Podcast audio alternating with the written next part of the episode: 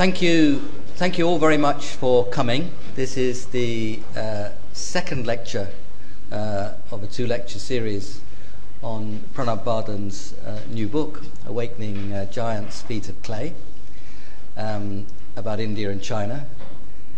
And uh, it's fallen on me, and it's a great pleasure that it has fallen on me to introduce uh, this second lecture. Um, I've known Pranab now, we were just working it out, but at least 35 years.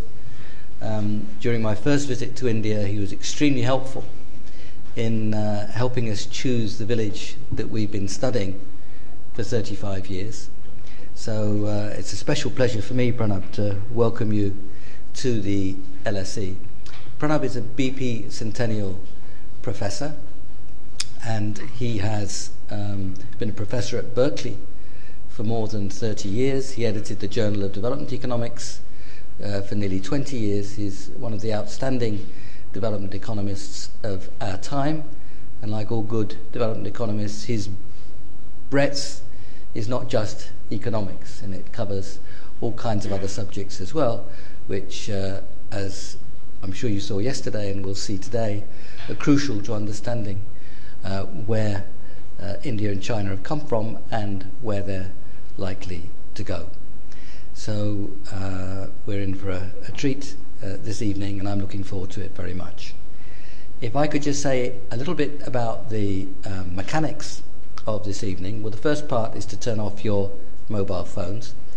Um, if you would like to buy a copy of the book, if you would like to buy a second copy of the book if you bought one yesterday, they will be available uh, outside at a uh, heavily discounted price. Uh, I don't know what the price is, but I'm sure it's fantastic value. And um, there will be a reception on the eighth, eighth floor after uh, this lecture. And at some point, perhaps after 15 minutes or so, the book buying and signing will migrate up to the eighth floor to give Pranab a chance to join in um, the reception. You're all very welcome. At least I trust you're all very welcome at the uh, at the reception.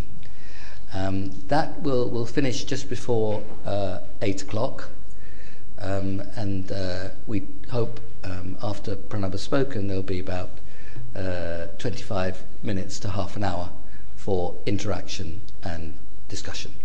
So thank you all again for coming. Thank you in particular, Pranab, uh, for coming, and welcome. It's a great pleasure to have you with us.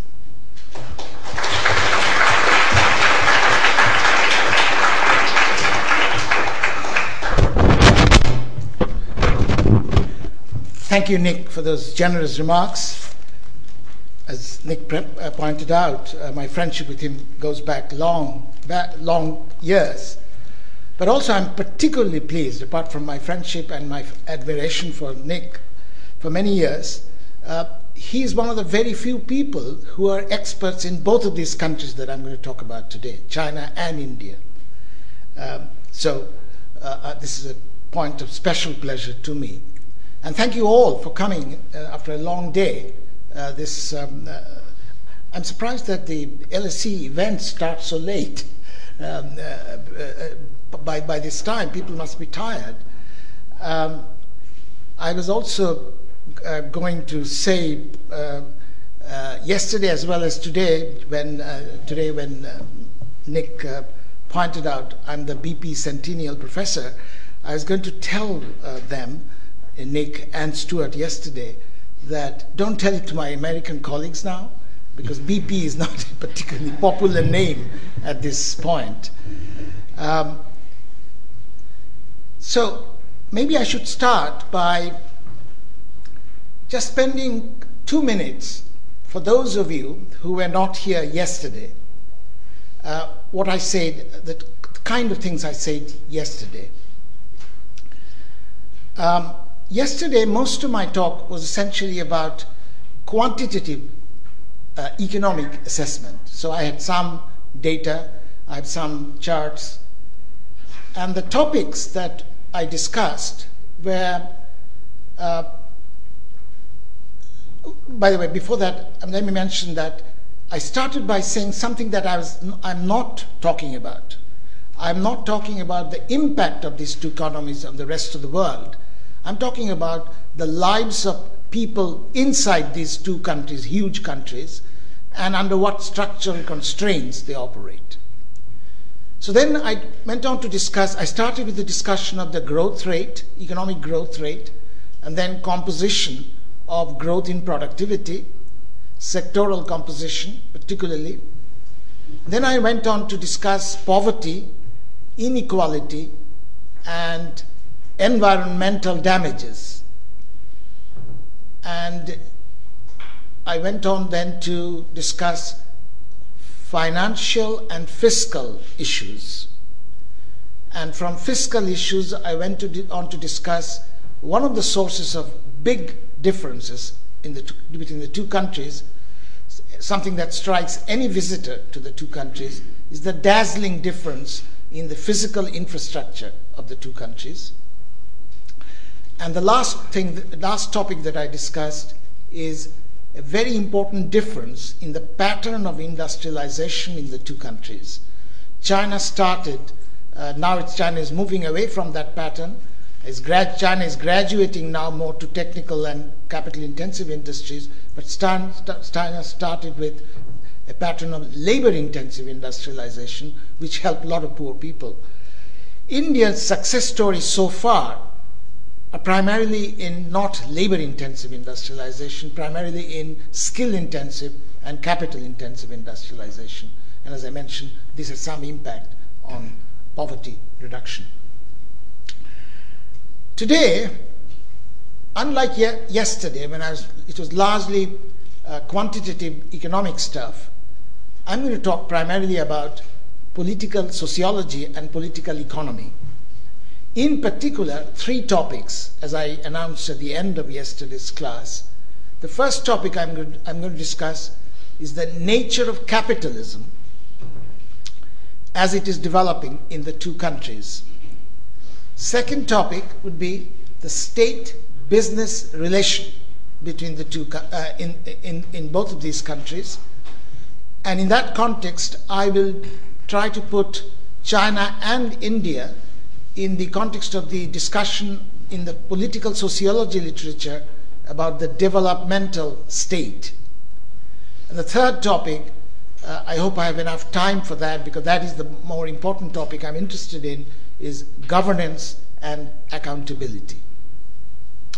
So I'm going to go, go ahead and um,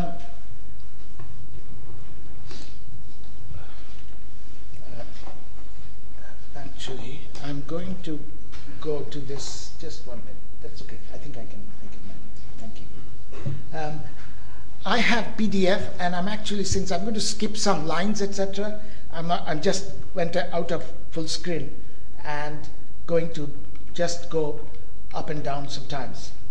Um, so let me, this is where, where I started uh, last time, so let me skip it.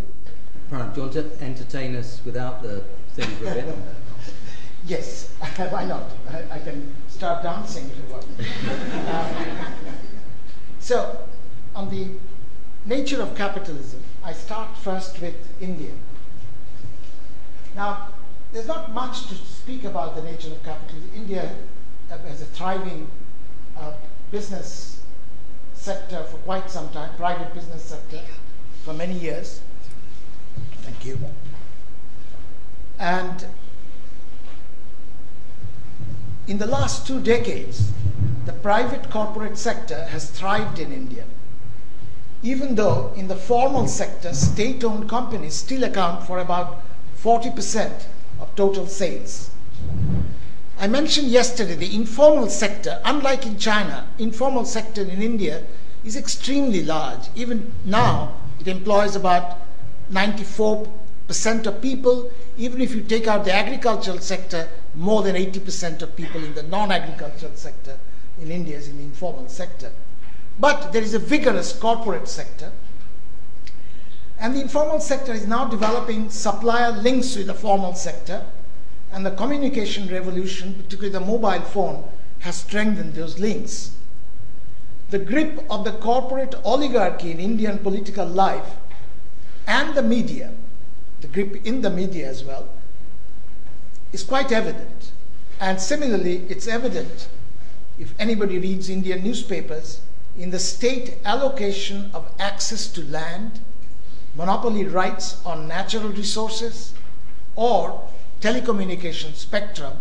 Uh, there have been a lot of comments on the way these are allocated in India and how the corporate sector is extremely influential in that respect. However, let me move on to China because given the ideology of the party, the Chinese development of capitalism is the more interesting story. Now, while the party retains the monopoly of power, the economy obviously is no longer a command economy, with market mechanism being the major allocator of resources. About 95% of consumer prices are now market determined, though the state still controls some prices in some key sectors. But is the economy primarily capitalist now, with private owners of capital providing the dominant mode of organizing social and economic life through their drive for profit making and accumulation? The answer is ambiguous. Now, first of all, how quantitatively important is private ownership now? In fact, nobody really knows the answer. This is particularly because it's very difficult to classify Chinese farms by their ownership or even their control rights. In, many, in the case of many farms, it's very difficult to find out where the state control rights end and the private control rights begin. In a recent book, uh, Huang Yasheng, it's called Capitalism with Chinese Characteristics. In that book, he shows how convoluted the ownership structure is, even in China's most famous private sector farms, Lenovo, many of whose computers we are using, and Huawei technologies. Even there, nobody really knows what is controlled by, uh, what is which control rights are private and which are public. Some evidence suggests that private sector now contributes over half of industrial value added, though not of fixed capital investments. The convoluted nature goes back to its history. The convoluted nature of ownership is part of the legacy of the development of the Chinese private sector. As late as 1988, private farms with more than eight employees were not permitted. Many of private farms operated below the radar and used various subterfuges and covert deals with local officials as they adapted themselves to the changing permissible mores. Some of them, as I think I mentioned in a question answer session yesterday, some of them used to be called red hat capitalists, sometimes hiding under the facade of local collectives. Only since the 90s, since the late 90s, they have started taking off their red hat, coming out of the closet. Many of the smaller SOEs, state owned enterprises, have been privatized now. In fact, many of the township and village enterprises, as I mentioned yesterday, have been largely privatized. Currently, about one third of the private entrepreneurs are members of the party. Membership helps them to get state finance and more protection and legitimacy. I might add something here. Uh, contrary to popular impression, the Chinese Communist Party is not a primarily a workers and peasants party anymore. I saw some data, 2005 membership data, of, of the total membership of the Chinese Communist Party, about 29% are workers and peasants. The large majority are not workers and peasants, large majority are professionals, businessmen, and college students. Of course, it is well known that many of the entrepreneurs are, in fact, friends or relatives of party officials. Many SOEs, state owned enterprises, are controlled by powerful political families. One of China's most respected senior economists, Jinglian Wu, has described all this as crony capitalism. There is a new political managerial class which, over the last two decades, has converted their positions of authority into wealth and power the vibrancy of entrepreneurial ambitions combined with the arbitrariness of power in an authoritarian state has sometimes given rise to particularly corrupt or predatory forms of capitalism, unencumbered by the restraints of civil society institutions. And let me give you a striking example of this lack of restraint of civil society institutions. In the real, recent real estate boom in cities, where the commercial developers, in cahoots with local officials, have bulldozed old neighborhoods, residents waking up in the morning to find that their house has been marked for demolition with a Chinese character meaning raze, painted in white, with hardly any redress or adequate compensation available. At least in some areas, I've seen stories of that kind. The state, of course, is still predominant in producer goods sectors, transportation, finance. State controls some of the more profitable, high monopoly margin uh, companies. But at the same time, I should point out, and in fact, this is a contrast with India, the Chinese large state owned companies are, are often highly commercialized in recruiting professional managers, broadening their investor base, and shedding their traditional social and political obligations. Many SOEs do not conform to the usual stereotypes about SOEs. In contrast, Indian SOEs are often less commercialized and their corporate restructuring less advanced. Even though India is also making some progress, it's less in, on, on average than in China in corporate restructuring. So, an important conceptual question arises here.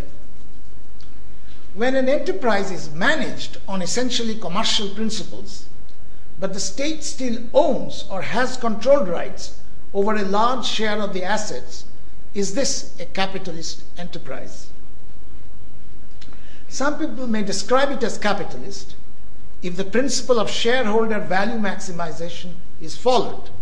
But then, this principle is not quite follow, always followed in capitalist countries either, say, in particularly in Japan or Germany. Others may point out that as long as substantial control rights remain with the state, which is subject to potentially arbitrary political influence, the internal dynamic logic of capitalism is missing. In late 2008, when China's richest man was arrested, the then richest man, he no longer is, was arrested, many thought that his biggest crime was that he was getting too powerful for the political leaders' comfort. I say shades of Putin's Russia. Nevertheless, it is probably correct to say that while the party can undo individual capitalists at short notice, it will be much more difficult for the leadership today to unravel the whole network of capitalist relations. Uh, I saw something. Yeah. Whole network of capitalists and embedded, uh, overlaid with various vested interests and knotted with guanxi ties.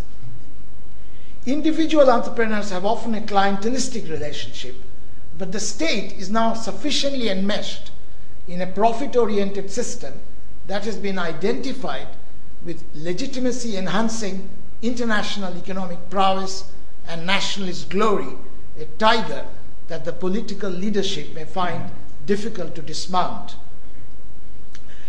Even at the local level, the central leadership now finds it difficult to control its own local officials, who, in collusion with local business, commit some of the worst capitalist excesses in land acquisitions, in product safety violations, and in toxic pollution. Now I'm going to talk a side issue of the nature of capitalism in China again. So even if the Chinese economy is described as capitalist now, people often forget the legacy of the earlier socialist period in providing a good launching pad, and I'm going to now catalog some, uh, some of those issues, the legacy issue of the earlier period. In Beijing, uh, one day I remember talking to a very well known leftist historian, and he was kind of lamenting that he said, you know, in China today, the younger people, for younger people, the 20th century started in 1980. Uh, so he was essentially saying that as if everything before what happened is dark. So let me point out some of the positive effects. I mean, you, we all hear about the problems that the earlier period caused, both in China and in India. Let me point out some of the positive effects of socialist legacy uh, in China.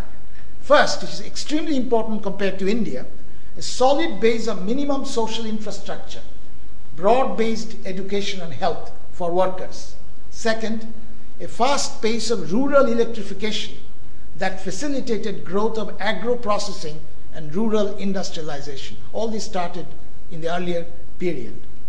A highly egalitarian land redistribution of cultivation rights provided a minimum rural safety net, which made the adjustments of economic reforms easier.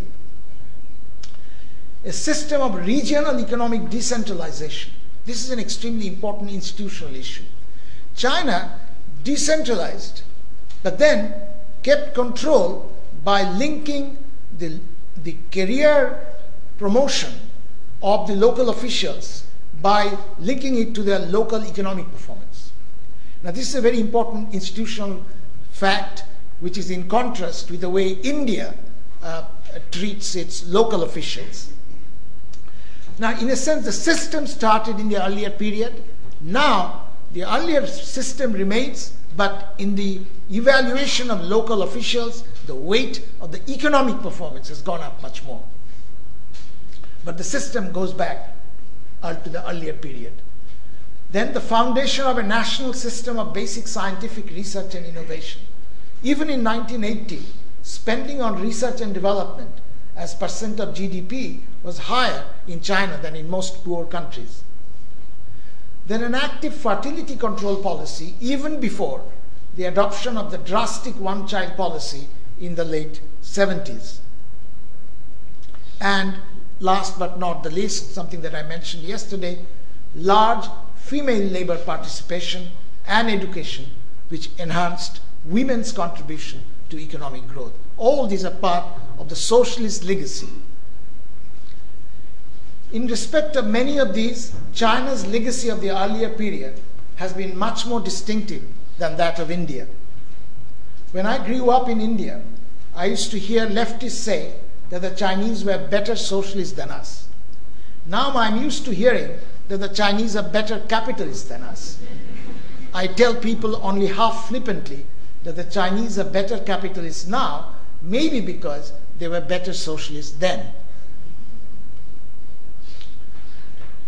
Some analysts find in China, and this is the second topic I mentioned, the elements of the developmental state, a familiar idea from the earlier East Asian growth literature relating to South Korea, Taiwan, Singapore, etc.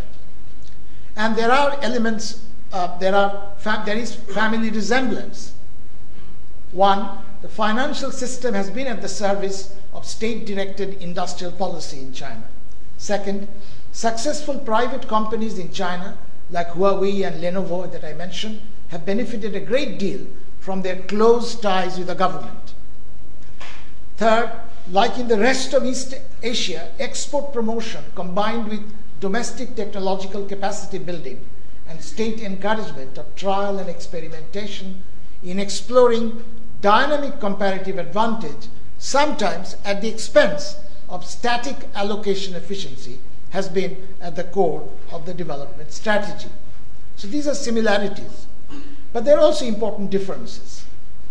Number one, because of a different history of evolution of the private sector that grew in the interstices of market reform in a socialist economy, the nature of embeddedness of the developmental bureaucracy was quite different in China. In contrast to the coordinated capitalism of Japan and South Korea, where the state presided over the coordination among private business conglomerates, the Chinese case can be and has been more aptly described as one of state led capitalism from above and network or guanxi capitalism from below to fit in the conditions of much weaker development of large private business in China. It's a large number of small family based businesses forming clusters with informal credit and trade links among themselves and with the Chinese diaspora. Next, the issue of collaboration of private business with local officials also points to the substantial regional variations in the development of Chinese capitalism. And the state business relations are qualitatively different between, say, large parts of coastal China and in the interior provinces. So, in that respect, as you expect in a very large country, the state business relation had all different kinds of qualitative aspects, which are, of course, missing in the earlier, smaller East Asian cases. Let me skip those. In fact, in the Huang's book, uh, he contrasts the private indigenous entrepreneurial model, even in the coastal areas, uh, entrepreneurial model of Zhejiang province, with the state led industrial policy of neighboring Shanghai. And then, lastly, foreign investment has played a much more important role in China in technological and organizational upgrading and international marketing than in other East Asian countries. The Indian case has also been quite different from the East Asian developmental state. Private business houses, of course, have a long history, and in the initial three decades, they played a, while they were influential in politics to some extent, they played a relatively subsidiary role. And the bureaucracy and the, and the private uh, business elite, while the, their, their relation was quite often rather tortuous. So let me, let me, and, and in a country uh, of democratic politics, too close a relation between state and business, in any case, would have been uh, politically suspect. Yet, compared to the past, in the last couple of decades, the link between the political or bureaucratic leadership and business associations like CII or NASSCOM on the matter of economic reform has been important in pushing the market principle and in slowly establishing the general hegemony of capital in the political culture. In fact, now there's much more intermixing. Some of the bureaucrats' children getting their training in the IIMs and the IITs, etc., uh, be, now become important businessmen and so on. So there is much more of intermixing than used to be before. And these things are different in different parts of India again. Um, the incidence of link, such linkage between state and business has been stronger in some industries but not in others, and some regions not in others. Different state governments have been business friendly to a different extent. In some regions, particularly West and South India, local connections between the upcoming new capitalists, many of them from agricultural castes, and political organizations and authorities flourished. I'll give some example, as in the case of the Kammas in Andhra Pradesh, Patidars in Gujarat, the Gounders and Nadars in Tamil Nadu. These are successful agricultural castes who then uh, formed, started forming the links to the local, the state government, and then went to business, and there's now a very strong link between the two. Now I come to the last topic where I want to spend some time governance and accountability. Now, whenever you mention accountability in this context, immediately the question that is always in the top in the people's mind, of course, uh, accountability issues are different between China and India. China is an authoritarian state. Uh, India, by and large, is a democratic state. However, the issue I think is much more complex. I will point to severe accountability failures in both countries. But let me first take the standard issue of democracy or authoritarianism and development. The dramatic success story of China has revived a hoary myth of how, particularly in the initial stages of economic development, authoritarianism delivers much more than democracy. But the relationship between authoritarianism or democracy and development is not so simple, in my judgment. Authoritarianism is neither necessary nor sufficient for economic development. That it is not necessary is illustrated by not only by today's industrial democracies, but by scattered, case, scattered cases of recent development success, Costa Rica, Botswana, and now India. That it is not sufficient, I think, goes without saying. Um, now, let me catalog, if I, since shortness of time, I've just uh, mentioned in schematic form. So, democracy has some obvious advantages from the point of view of development. Democracies are better able, able to avoid catastrophic mistakes, like the Great Leap Forward, like the Cultural Revolution. The uh, Great Leap Forward associated with the famine, which killed 30 million people. Uh, the Cultural Revolution is probably the history's largest destruction of human capital at one go. Demo- and, and, and after, after these mistakes, democracy also makes it easier to heal, greater healing powers. Second issue democracy makes for better capacity for managing conflicts, which in the long run enables a more stable political environment for development. India's democratic pluralism has provided the means of containing many, though it's very important to stress, not all, social conflicts. A capacity which I am not sure China's homogenizing monolithic state has so far acquired. Faced with a public crisis or political shock, the Chinese leadership, which is otherwise so pragmatic, has a tendency to overreact, suppress information, and act heavy handedly, often unnecessarily heavy handedly. Then democracies in general experience more intense pressure to share the benefits of development among the people and thus make the development uh, sustainable. Um, more checks on capitalist excesses of the kind that I mentioned.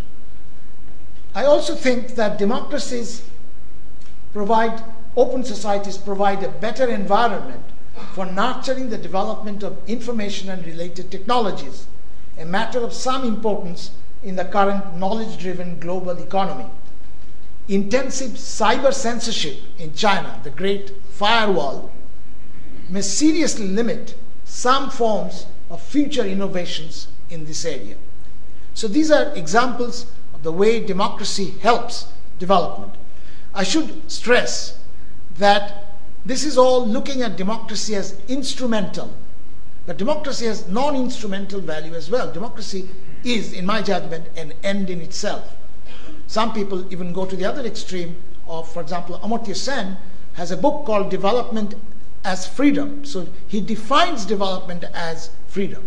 So that's then definitionally democracy and development to come together. But I'm using it for argument's sake here, primarily democracies instrumental. You're looking at democracy as an instrumental sense. But if I have to give up development, I'll still retain democracy if I have to choose that. I hope I don't have to choose that. Now I'm going to show that India's experience suggests that democracy can also hinder development in a number of ways not usually considered by democracy enthusiasts. Point number one, competitive populism, which is short-run pandering and handouts to win elections. And this hurts long-term investment. This is a, one important aspect why, for example, infrastructure, which requires long-term investment, is so underdeveloped in India. Come election time, politicians will announce free water, free electricity. And if you announce free electricity, who's going to invest in electricity when cost recovery is problematic? So not just public investment uh, because of populist subsidies, there's fiscal deficit, but also private investment is much more hesitant. So it really hurts long run infrastructure. And as I mentioned yesterday, electricity, for example, lack of electricity hurts particularly the poor people because the big people, big producers, have their own uh, power plants or generators. So competitive. So in a sense, this is where populism hurts the majority of people. That, that's the uh, paradox in some sense. Next question that I want to mention, which is not often uh, mentioned, is that one of the big things in China is the number of experiments China had succeeded in doing. This is uh, Deng Xiaoping's famous maxim crossing the river, groping for the stones. If you think about some of the successful experiments in China, like the TVEs, the Township and Village Enterprise, which started in a small place and then gradually expanded. Similarly, the household responsibility system in agriculture also started as an experiment in small, some areas, then expanded. Now, I'll, I'll just tell you an anecdote to, to illustrate this point. So, around that, in the early 90s, the finance minister of West Bengal, the state I'm from, happens to be a student of mine. And the, uh, some of you know West Bengal is a communist government, communist party run within a democratic uh, system. So I told in the early 90s the finance minister and also a couple of other ministers, I said, look, you are so admiring of China, and China is doing this township and village enterprise which is succeeding. Why don't you try some TVEs in rural areas in West Bengal just to try out how it works? The same principle. Immediately, these ministers told me, no way, don't, don't even mention it. I said, why? He said, look, you know what will happen in our political system. So if the experiment succeeds, fine. As soon as that project starts failing, these people, what will they do? They will come and surround us and will not let us go home until I make their jobs, we make their jobs permanent. So this soft budget issue, sometimes economists talk, talk about this, so politicians are afraid to carry out experiments because of the inevitable job losses and bailout pressures. The electoral consequences discourage them to experiment in the first place. So that's the second problem that I mentioned. And then I mentioned, let me not go into this, I'm actually currently working on this both theoretically and empirically, the issue of political clientelism. I'm actually giving a seminar on this uh, at LSE on this, but quite often electoral politics in countries like India uh, encourage clientelistic, uh, political clientelism essentially, voter support in exchange of official disbursement of benefits. What it harms is again long run public goods. Most of the clientelism, ben- clientelistic benefits are private goods. So private goods giving out private goods for, to win elections uh, at the expense of long run public investment again. Um, let me skip some of this. Um, and of course, there is the general case that democracy's slow decision making processes can be costly in a world of fast changing markets and technology. India's, in India's extremely heterogeneous, as I mentioned yesterday, India is one of the world's most heterogeneous and conflict ridden societies. The elite, even the elite is highly divided. So, one of the big political economy problems of India uh, is that there are severe collective action problems in getting their act together. You know, everything in goal formulation, in policy implementation, in cooperative problem solving efforts, etc. So quite often they, so, they go for when they get they cannot get their act together, they grab whatever they can, and in terms of short-run subsidies and, and handouts. In contrast, Chinese leadership has shown a lot more decisiveness and coherence in policy initiative and execution. This is not all due to an authoritarian setup. This may have something to do with the fact that collective action problems are le- somewhat less severe in China's more homogeneous society. Having said that, let me now qualify it. The same disorderly processes of fractious pluralistic democracy that make decisiveness on the part of Indian leadership difficult make it more legitimate in the eyes of the people. The Chinese leadership, on the other hand, has to derive popular legitimacy from ensuring rapid economic growth and national glory. In fact, some of you may remember in the last two years when the crisis, financial crisis, started, even Chinese party newspapers started saying, oh, if the growth rate falls below 8%, big trouble. The political regime. I can tell you if growth rate falls to 0% in India, it's bad in many respects, but it's not regime threatening. Uh, because the source of legitimacy is different. Let me, I also talk about a delicate task for the Chinese leadership in search of legitimacy is to periodically stoke ultra nationalist passions, particularly in the internet frenzy, portraying any external criticism as a slur on national self respect, and yet to modulate them before they get out of control. If you ask me, in the next 10 years, one of biggest China's biggest problems would be ultranationalism. That's my, in my judgment, and that will be har- harmful both for China and for the rest of the world. In India, democracy is brought about, and this is not recognized by people often outside India. Democracy has brought about a kind of social revolution in India. Centuries of oppression of many groups have still continue but have been relaxed in a big way and political awareness of these people have increased in a big way and this is reflected in indian politics however this has a downside also from, while it is a very welcome fact from the socio-political angle it has some um, downside in terms of governance issues. What it does quite often, this the rise of the subordinate groups, while it does great things for uh, the politics of dignity, it also eats away the insulation.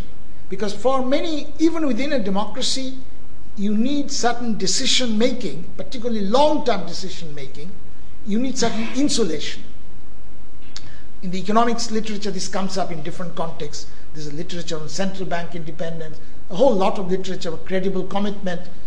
You essentially need some mechanism of insulating the some long-term decision makers against insulating against the willing dealing of day-to-day politics. But this insulation is getting eroded away in India in, in, in as part, which is a downside of the change. In fact, it's also affecting governance in some other ways. Some of the new social groups coming to power are even nonchalant in suggesting that all these years upper classes and castes have looted the state. Now it is our turn. If in the process they trample upon some individual rights or some procedural aspects of democratic administration, the institutions that are supposed to kick in to restrain them are relatively weak. Highly corrupt politicians are regularly re elected by their particular ethnic or local constituencies, which they nurse assiduously even while fleecing the rest of the system. This is part of what I have called elsewhere a fundamental tension between the participatory aspects of democracy and the procedural aspects of democracy. And this is probably a fundamental dilemma of democratic governance in India. Of course, ultimately, the checks and balances of the ramshackle but still vibrant legal system kick in in India to curb undue excesses in a way that is rather rare in China. The Indian independent judiciary, particularly the upper echelons, the election commission, and a few of the regulatory bodies still function with some degree of insulation from political interference and hold up due process against great odds. And this institutional insulation, of course, is much weaker in China. And this is also helped by a much more active NGO movement in India, which act as watchdogs against excesses, uh, both of the state and of corporate business. Let me mention a little bit about de- decentralized governance. I, I will be very brief, so I'll skip what I have on the slides. So, decentralization is something taken very seriously in both countries. Chinese decentralization, I think, is much deeper. India had a constitutional amendment in, at the beginning of the 90s. But if you ask me, looking back, except for three or four states, decentralization is not very effective in India. For various reasons, uh, part of it is local capture, part of it is uh, there not enough um, expertise at the local level. In many villages, even double entry bookkeeping is missing. Uh, so there's a lot of theft. Uh, there's elementary audits are, are absent, and so on. So a lot of simple expertise is also missing at the village level. And so there is a lot of malfeasance at the, at the, at the uh, village level. More than that, what has happened, state level politicians don't want to give up their power. So in many states, the state government politicians come and hijack the process and essentially run the whole system through their own, own people, even though they are elected. Uh, so I would say to this day, except for three or four states, decentralization is not very effective. China, on the other hand, gave a lot of autonomy to the local officials. In fact, now they are having the downside of that. As I mentioned already, they are having difficulty in reining in the, the, uh, the, the local officials. And this is also particularly because of the particular way of rewarding local officials. In China, local officials have a lot more power than local officials in India. Yet the center controls them through the reward system, promotion. So you are a local official, your promotion to the next level depends on how your local area has performed. This has also an implication for corruption. Yes, China, both countries are highly corrupt. But I think this kind of reward system limits corruption by and large in, in, in China for the simple reason is that your reward, your promotion, depends on local area performance. So, while you steal as an official, but you don't steal so much that the local area goes down the drains, because then your promotion is blocked. In India, there's no such incentive in the promotion system of local bureaucrats. And so, this I think also makes a difference um, uh, to the nature of corruption in the two countries. And as I already mentioned, the local government at the county level has a great deal of power unthinkable in India. For example, the local official decides about privatization state of state companies, in regulatory approvals and patronage distribution, in appointing local oversight committees against financial and other irregularities. Local officials appoint judges, fixes their salaries, and public prosecutors and so on. Of course, much of it is abused quite often, but I just want to say how much more powerful local officials are. And that, of course, has led to this collusion between local officials and commercial and uh, business interests. So, central government is now having problems, as I mentioned.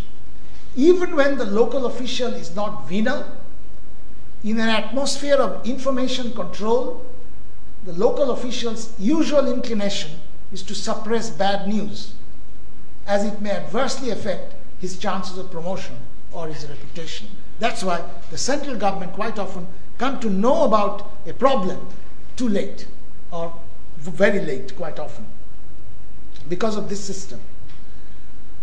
Over more than a quarter century now, the Chinese central leadership has, however, shown a remarkable adaptability to changing circumstances and capacity to mobilize new support coalitions to protect its political power.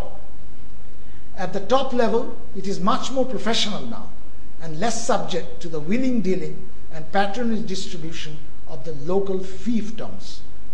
But it is still far from establishing a comprehensive rule based system and institutionalizing a credible system of checks and balances. However, and this I want to stress, while it has installed a far more decisive and purposive governance structure than India, its weaker institutional checks and low capacity of conflict management make it actually more brittle in the face of a crisis than the messy looking system in India for all its flaws. And I think this is a paradoxical statement uh, that I believe in. For all ostensible purposes, Chinese government looks stronger than the Indian government. But if you ask me, the Indian government is stronger. Uh, because even though it looks messy, because it, it, it is not as brittle, it has other sources of legitimacy, it has uh, much more um, control over its, um, much more access to information, much more many watchdog agencies, and so on. Whereas in China, the chances of going off the rails in response to unexpected events are much larger. Organizations in the Chinese party, like Zhongzubu, the Central Organization Department for Personnel Control, that carefully screen for loyalists in all major appointments, insulate the leadership from bad news, and thus delay corrective action. The leadership today is much more alert and sensitive to popular grievances than, say, in the days of the Great Leap Forward, when delayed on information caused disaster. But it has a chronic tendency, as I mentioned before, to overreact to crisis, to demonize normal dissent, and to act unnecessarily heavy handedly, as I've also mentioned before. As the economy becomes more complex and social relations become more convoluted and intense, the absence of transparent and accountable processes and the attempts by what, I call a control freak leadership to force lockstep conformity and discipline will generate over the years acute tension and informational inefficiency. Problem is in India is that while they in India there's a lot more institutionalized outlets for letting off steam, it also, for various historical social reasons, has more of ethnic and religious tensions and centrifugal forces to grapple with. India's appalling governance structure for delivery of social services I already talked about the appalling health and education delivery in India yesterday. Its anomic inability to carry out collective action or to overcome populist hindrances to long term investment or to address the infrastructural deficit that is reaching crisis proportions, its over politicized administration and decision making processes, its clogged courts and corrupt police and patronage politics, frequently making a mockery of the rule of law for common people, will continue to hobble the process of economic growth and alleviation of its still massive poverty. So let me end here with a bit of banality. While both China and India have done much better in the last quarter century than they had in the last 200 years in the matter of economic growth, and while the polity of both has shown a remarkable degree of resilience in their own ways, one should not underestimate their structural weaknesses and the great deal of social and political uncertainties that cloud the horizons for these two giant countries. And those refer to the feet of clay in the title of my book, Awakening Giants Feet of Clay. Thank you.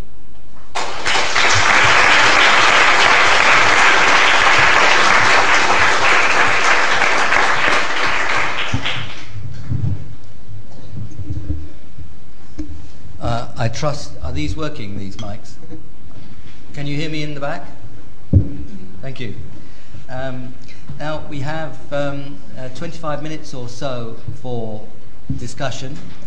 Uh, thank you, Pranab, for a, a very thoughtful uh, analysis um, of the institutional, political, social relationships underlying the uh, e- economy and the economic growth and the economic tensions. And um, what I would like to do is to take uh, two or three questions at a time and then ask um, Pranab to respond. Uh, gentleman in the front row here. Thank you very much once again, Professor, friends and comrades here and present. I've benefited tremendously, as indeed I did yesterday. My question is very simple and direct. You have excellently identified the major weaknesses that are associated with the, with the governments of both India and China. All of us recognize that these two countries have an extremely large number of scholars in the major Western countries such as the United States, the UK, Canada, Australia, etc., etc. Obviously, their ability to encounter concepts such as governance and uh, many other aspects related thereto. Uh, okay, the, uh, the, the fact that these students encounter these concepts at a deep level with a view to ensuring that these, the, the knowledge they acquire is applied toward solving the problems that they have. Okay, what do you anticipate in terms of uh, the impact of this knowledge in terms of uh, its application in both China and India, especially in China? Because obviously India has had uh, tremendous contact with uh, the Western countries, but China, China's contact with the West has been, I mean, is relatively much, much fresher. Thank you very much. Thank you very much. Let, us take two or three questions, and uh, please don't refer to LSE's long tradition of um, exporting political instability. Uh, um, please. Thank you, Professor Bardhan. Um, I was wondering, you mentioned that uh, democracies are generally better equipped to manage conflict. And I was wondering if you could flesh out that conclusion in more detail, because I'm thinking about the case of India, where I would argue that India has been, um, you know, has been unable to manage its conflict in Maoist regions or East Assamese regions, or, or even in Kashmir. So I was wondering if you could flesh that conclusion out in more detail. Thank you. Um, one more, and then I'll turn to Robert.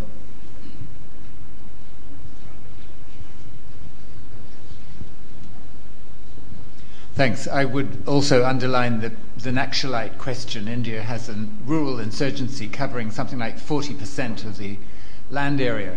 And so there's a question of how that fits in with your argument. But my question actually is about um, whether you think that the World Bank's revisions to the GDP of both China and India, the recent revisions to reduce them by 38%, 38%, and to increase the number of people in extreme poverty in both India and China by hundreds of millions of people, whether this, um, well, how you react to these revisions, whether uh, these revisions in any way qualify your picture of the economic performance of the two countries. Okay. Um, the impact of knowledge acquired outside. Um, on issues like governance, I think the solutions, the problems as well as the solutions are largely domestic. So there are many people who may not have even come abroad, either from China or from India, but they have a pretty good idea what needs to be done. Quite often, that it is not done has less to do with their not knowing that what, to be, what is to be done. It is more because the politics is such that it makes it more difficult. The local politics is such it makes it difficult. Sometimes we may have ready-made solutions in our mind, but we cannot implement it. So while yes, outside knowledge is quite often useful, particularly technical knowledge, but since you were talking about governance, yes, even in governance, I think there are many issues on which uh, knowledge acquired abroad is useful, but I would say that is, to me at least, secondary compared to the more more uh, difficult problems that those countries have to face within their countries. So I would not uh, uh, I would not de-emphasize knowledge acquired abroad, uh, but but uh, but in the, in the case of China, particularly where the impact to the West is more recent, you see already in the, the big change internet has done in, in, in, in, in China. Now, of course, internet um, uh, is much larger in, in terms of people who look at internet, uh, much larger in, in uh, China than in the United States. And I think internet has become both a positive and a negative force. uh, positive in the sense of, I think, things that were not possible to do in terms of rights and freedom are somewhat getting relaxed. Uh, and partly because of pressure of these people who are in touch with much of the rest of the world, in spite of all the uh, cyber censorship. But the negative thing is that I've seen, and I've referred to the internet frenzy, how easy it is to whip up ultra nationalist frenzy through the internet. And I could give you many examples of this in China. Uh, I, read, I, wrote a piece, uh, op-ed piece uh, last year on the ultra, the, the ugly face of ultra nationalism in Asia, both in China and in India and in some other countries. And I give some examples there. Let me move on to the issue of conflicts. No, in fact, that is the reason I did emphasize in my talk. Uh, obviously, I didn't have time to go into this. I said manage large number of conflicts, but not all. And again, I'm looking at the several decades, not just in the last 10 years. Now, there are many conflicts. Why Naxalite? India has not succeeded in, in managing conflicts in Kashmir. In India has not succeeded in managing many of the conflicts in the northeast. Uh, so those conflicts have been simmering for quite some time, and the Naxalite thing was there in the 70s, then it, it subsided, and then it's come up again. Now, essentially, this has to do with something that I mentioned yesterday. It has to do with extreme poverty and inequality and uh, abysmal delivery of social services. Now, in areas where delivery of social services are better, you see, you, you see these less. Of course, other things also matter. In the areas where the Naxalite rebellion is more active are also inaccessible areas, so it's more difficult to control on the part of the government. But the government takes too easily, uh, particularly the state governments involved, too easily they take the police solution or the military solution. Now, of course, it's very easy for me to say, of course, the, the solution has to be political, solution has to be economic to deliver, but it's not that easy to do. However, if we look at the last 60 years, this is the 60 years, years of the Indian Republic. Last 60 years, as I mentioned yesterday, two particular social groups have suffered most uh, in terms of both discrimination, in terms of deprivation of social services. One are the what Indians call Adivasis, which means indigenous people, the tribals. That's where the Naxalite rebellions are coming up. In fact, if you look at most indicators, in most respect, they are the worst uh, deprived. And the other is some sections, not all, some sections of the Muslim community. I would say they are suffering more than even the what used to be known as the ex-untouchable castes. And some of those castes have now politically become more powerful. Now, issue is that in the areas of the Naxalite rebellion, there is a, another problem. Not merely it's they have been deprived for ages, not merely it's difficult to reach out, governance is not that easy to render in such inaccessible places. The third factor is that these areas sit on valuable depo- mining deposits. So now, the, apart from government ruthlessness, police brutality, something else is happening. Thugs employed by the corporate oligarchy that I was referring to, their thugs beat up many of these tribals. And they're rising in rebellion against the corporate oligarchy who are trying to, you know, um, uh, destroy the forests, um, you know, overmine the, the, the, the, the, for natural resources, their, their traditional rights on the forests, rights on the uh, land, uh, they're being completely uh, ignored uh, and, and, and road, they're riding roughshod over. So this is a complicated problem. And I'm not saying that democracy will solve all of these problems. Ultimately, I think it has democracy, it has to work through democracy to involve these people in the local democratic process, which is they have not been involved. But look at steps. The, in, in the case of the, some of the states in the last 10 years, newly made states, Jharkhand, Chhattisgarh, there are other states as well, but take these two states These are mostly the a very substantial population is the Adivasis or the indigenous people. Now, many of the indigenous people's parties control those states, but they have become, in some cases, hand in glove with these thugs and the corporate mafia. And so, poor people are quite often, poor uh, indigenous people, quite often disillusioned by these governments. So, democracy will not easily solve the problem, but it will take time because over time, even uh, there are there are at least this is my hope that there are processes within democracy that will make people more aware, more alert. Unfortunately, and this is something that I would say on the other side as well, the Naxalites are not helping. In many cases, there are many instances I could cite you. Naxalites in many areas act as extortion rackets. They are, ex- in fact, the corporate mafia in some cases working with the Naxalites because they pay them a tribute. And that is provide, buys the guns of the Naxalites. So it's a very complicated thing. But my point is quite different. My point is comparative. Look at the corresponding ethnic conflicts in China the Tibetans and the Uyghurs. And that is the slightest movement for, for autonomy. They're not asking for revolution, they're asking for more autonomous powers. Immediately, the Chinese government brutally suppressed them. And, uh, and of course, it says it's problem caused by the West, it's problem caused by the Hollywood. But India, at least that level of conflict, has managed much better. The level of Tibetan conflict or Uyghur conflict uh, in, uh, in China, India has managed much worse conflicts over the last 60 years. But India has not managed all the conflicts. In fact, uh, the, the, conflicts that I mentioned, both in Kashmir, Northeast, and in the, in the, in the Maoist rebellion cases, uh, are tough.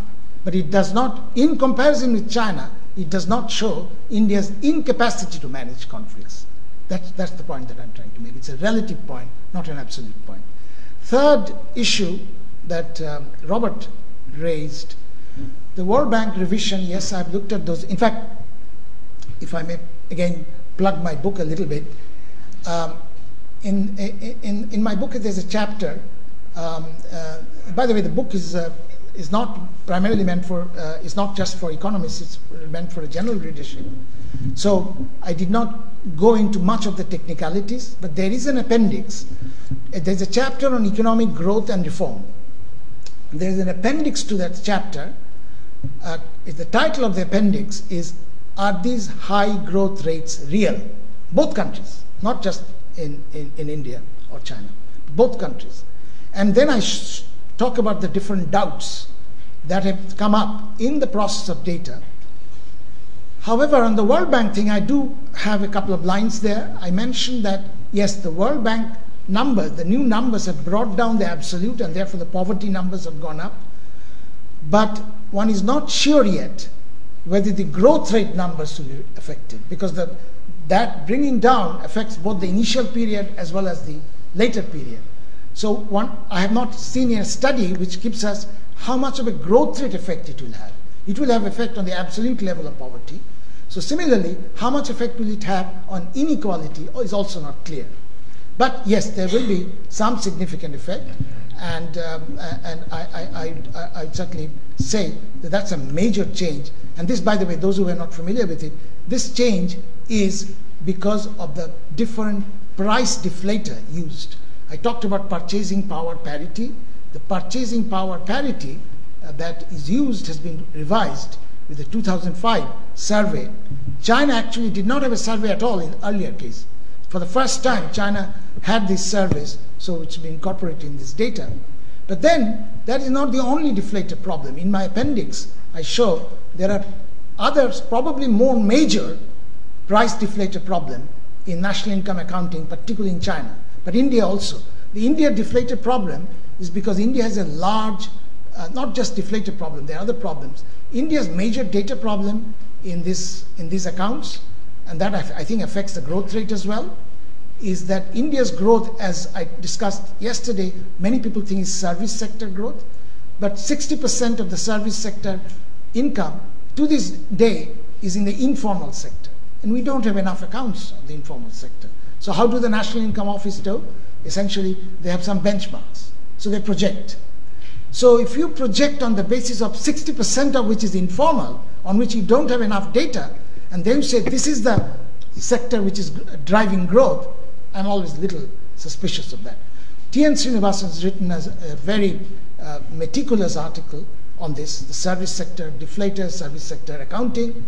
But I've asked T.N., he also said, but having looked at all these problems, I cannot say yet whether it will affect the growth rate because some of these effects will also go in the initial period as well as the last period.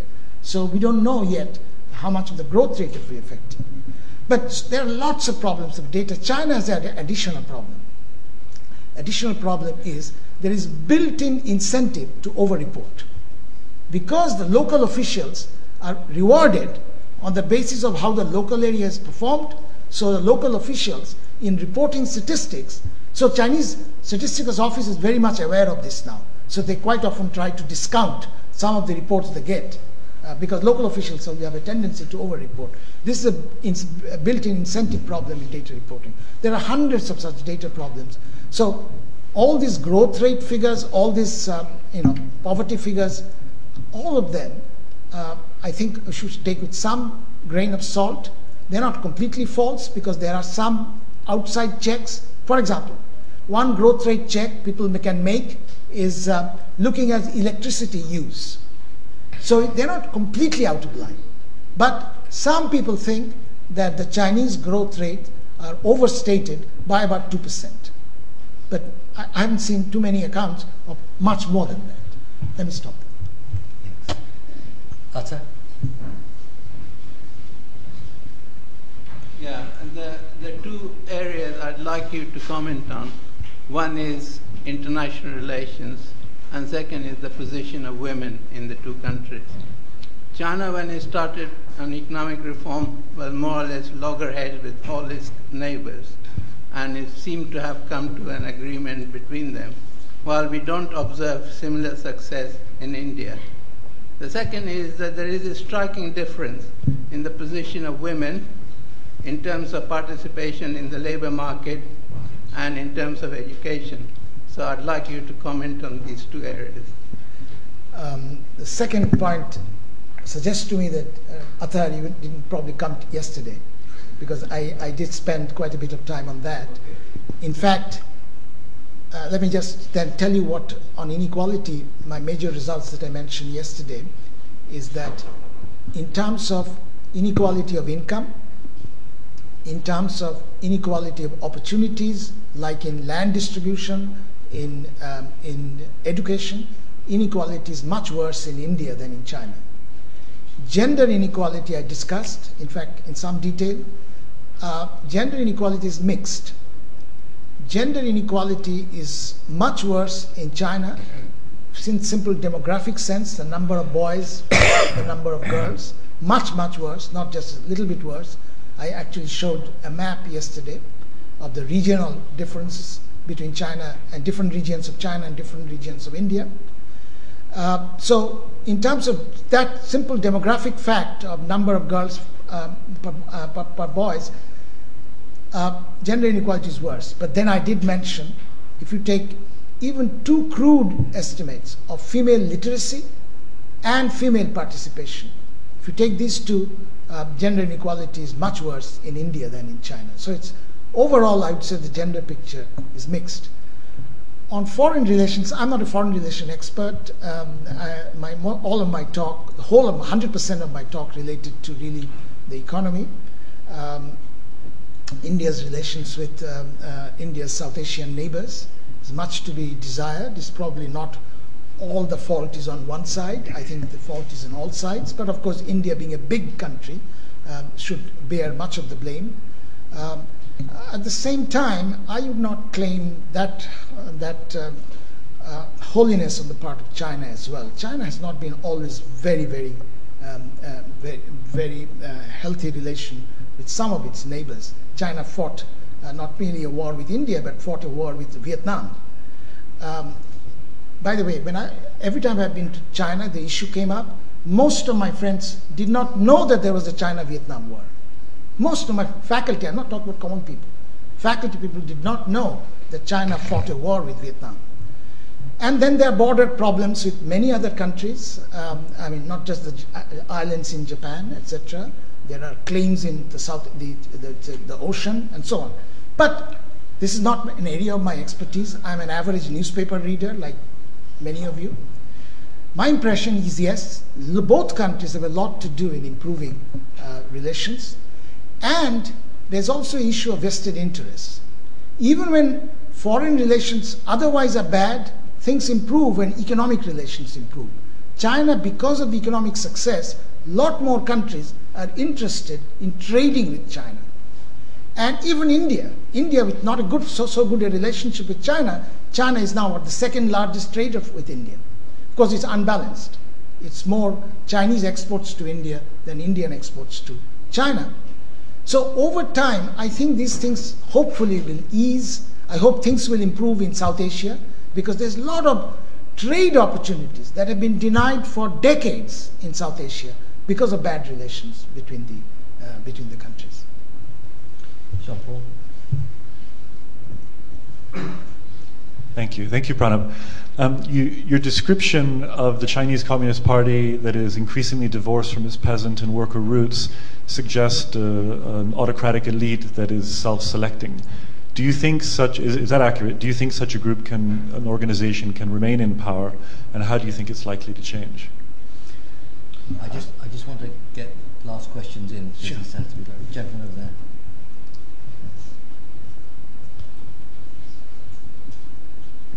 Um, much is made of journalism in China and press freedom or lack of, but I was wondering if you could comment. Sorry, I missed what you said. Much is made of uh, journalism in China and press freedom, lack of. I was wondering if you could comment on the media infrastructure in India, uh, who controls it, uh, in whose interests it works for, and whether you think it uh, lubricates or undermines some of the political economic issues you've discussed. Thank you. Right. I think the last question, in this gentleman here. Um, if we set aside the issue of data and look at institutions and processes like much of uh, today's talk focused on, then how easy is it for a researcher such as yourself to uh, access or observe or conduct fieldwork firsthand and therefore sort of verify uh, the kind of knowledge between uh, which exists between the two countries, i.e., is it verifiable, and has that evolved over the last uh, few decades? I, I missed when you said between the two countries, or you're talking about inside these two countries. Sorry, I mean I mean a comparison between the two countries, I oh, can we okay. verify or conduct field work? Okay. Um, on uh, Jean Paul's question, future I really don't know, but uh, um, uh, I have a the longest chapter in the book is about the future, though. It's because I don't know. So, uh, uh, so I had to beat around the bush, as it were.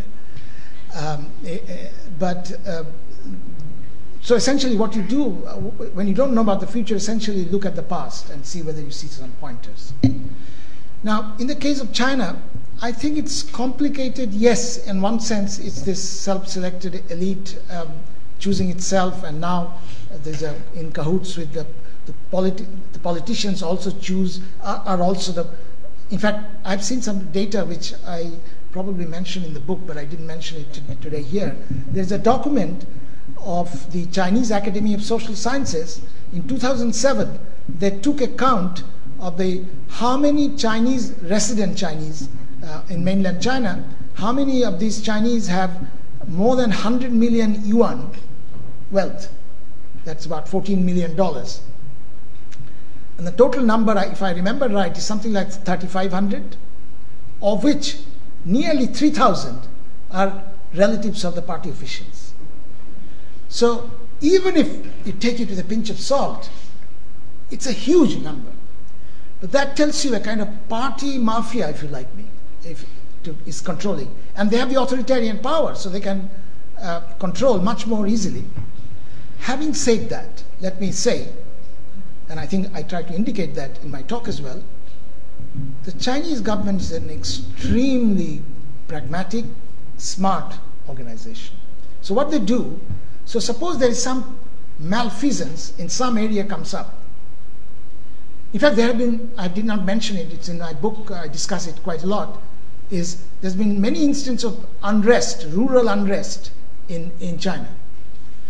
You just see how Chinese government tackles that. So what they do, they immediately block that area so that news doesn't spread too much to the other areas. Okay? Having blocked it, they punish the agitators severely, so that there's a lesson for the future, and then they punish the local officials. So that other people who did not agitate but were kind of disgruntled tell them, look, I'm, we are punishing them. So, in fact, most opinion polls which I've looked at, most opinion polls show the local officials are extremely unpopular in many areas, but central officials are still popular in those opinion polls because they do it in a very smart way.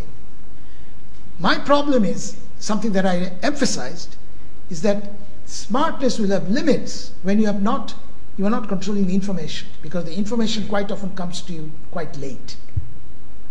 So let me give you the incident. Uh, you could give the, incident the SARS epidemic, but more recently, there was this. Many of you know probably. I've read in the newspapers the milk, the dairy scandal, in which the, the, the milk was tainted. This was in. I, I, I read an interview of some of the journalists in, in China. They knew about it all the time, of the milk tainting. So they went and warned their friends and relatives don't drink that milk. But they did not write about it. They would have written it other times, but because the Olympics were coming. This is not the time to, slur anything, uh, any, any, put any uh, stain on the government's reputation or anything. And as a result, more than 300,000 children got sick. The New York Times correspondent interviewed one of these journalists who knew all along. Didn't know what the answer was? The answer was, oh, we did not say to in, in public in order to keep the harmonious society, the society harmonious, because that's the slogan, harmonious society of the Chinese leaders. So, and the Chinese central leaders came to know it much later. And of course, Olympics with Olympics they probably were suppressed anyway. This is where you know this this creating this national image so that it's not sullied by bad news. India is the opposite.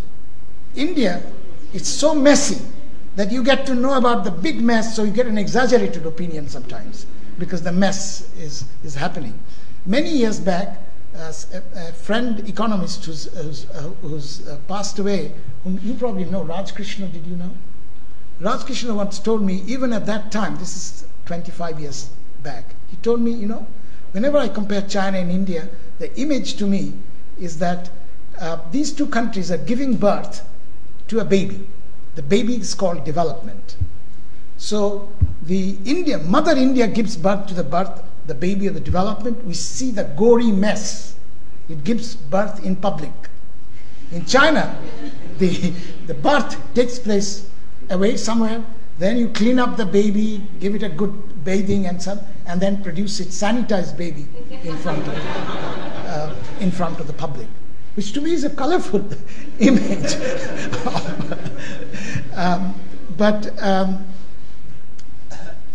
so, but the Chinese management skills, I think, are quite, to this day, except for this information issue and, and those issues. So I don't think immediately something will happen. But again, one, I cannot predict because, as I said, they have a tendency, they're pragmatic all the time, suddenly go off the rails. So one cannot, prediction is even more difficult. On the issue, since I've talked about journalism, uh, the, in, media in India, media in India has serious problems. I mean, of course, media still a lot more, lot freer than in China, no question about that. It's a highly, uh, I mean, it's um, uh, highly active uh, media and plays a very important role uh, in, in, in the public discussion, no doubt about it. I'm worried about a um, couple of things. One is its ownership, as you were hinting at corporate ownership. In fact, I mentioned the grip of the corporate oligarchy, I included media there. So, for example, I have been told by journalists that they, are, they have to restrain themselves when it comes to digging into the, the cupboard of the skeletons in the cupboard of some big corporate houses. This is just a hearsay. I don't know how that, how that is true. However, the good side of it is competitive journalism. So if one media house decides to cover up something, there will be somebody in, just in competition will come up with something else. This has happened, by the way, in the United States always. United States co- corporate oligarchy's grip on the media is quite large, probably even more than in India. But it's the competitive nature of the journalism that is a, act as a kind of a check. It's not a hundred percent check, but it, it is a kind of a check. But I, I am worried about the corporate media's grip on the media in India. The other worry is that is there is a big gap between the English speaking uh, English uh, magazines, newspapers, and TV, and the local local.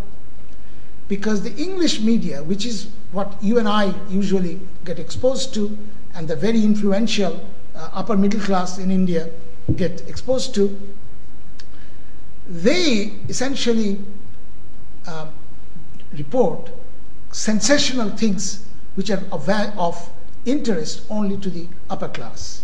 So, quite often, things that are happening in the distant rural places do not get reported.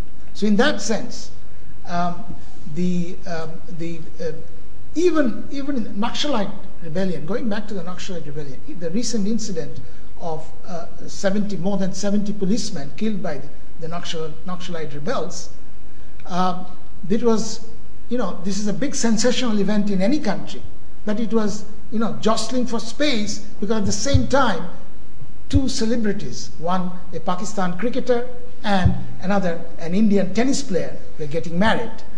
So it was big problem. So they one time they will talk about the policeman getting killed, and soon the policeman killing went to the second page. You know, in the later pages, the Sania Mirza uh, marriage is, is the biggest uh, event. That's one one. Uh, uh, uh that's one way of the relations. I hope will improve. but um, so that is the other issue that the concentration on upper middle class issues in the English media and uh, whereas the local media is quite different quite often. But again, there are ownership issues there. Last issue is about the data. I can tell you about the data. I've done lots of field work, and even now I'm carrying out. Uh, I have several field projects in India. Uh, so I would say that I'm more comfortable on the Indian data uh, issues. In India, there is tremendous examination of data reliability. Apart from these micro field surveyors, like him, like who studied Palanpur village. Um, there are also in the macro data. There's a lot more examination in the media, uh, in the in the technical media, etc., and and also in the business newspapers. There's a lot of analysis. I don't know enough how much of analytical examination takes place of the data uh, in China, and field data in China I'm less familiar with because mo- by the way, most of the data that I report in my book and also in my talk not my data for China. Uh, essentially, it's collected from others. Uh, I don't speak the Chinese language, so I don't claim to have uh, field level knowledge in China. But uh, over time, I have been told that the data quality is improving. There was a time, even 20 years back, if you tried to do field studies, almost impossible in many areas. Even economic anthropological studies, many questions you could not ask. But now you can in some, some cases. I referred to yesterday to a study by a Harvard team of sociologists about the impact of inequality in rural areas and its link with unrest. And that study, for example, goes detailed into the household survey. So it's improving, but nowhere near India. India's data situation is much better um, from the field data point of view. Thank you very much, Pranab. We have to stop there now. Um, signings uh, for a few minutes downstairs, and then for more minutes upstairs. Reception on the eighth floor. Could I ask you to thank Pranab for a very thoughtful lecture and some very interesting answers?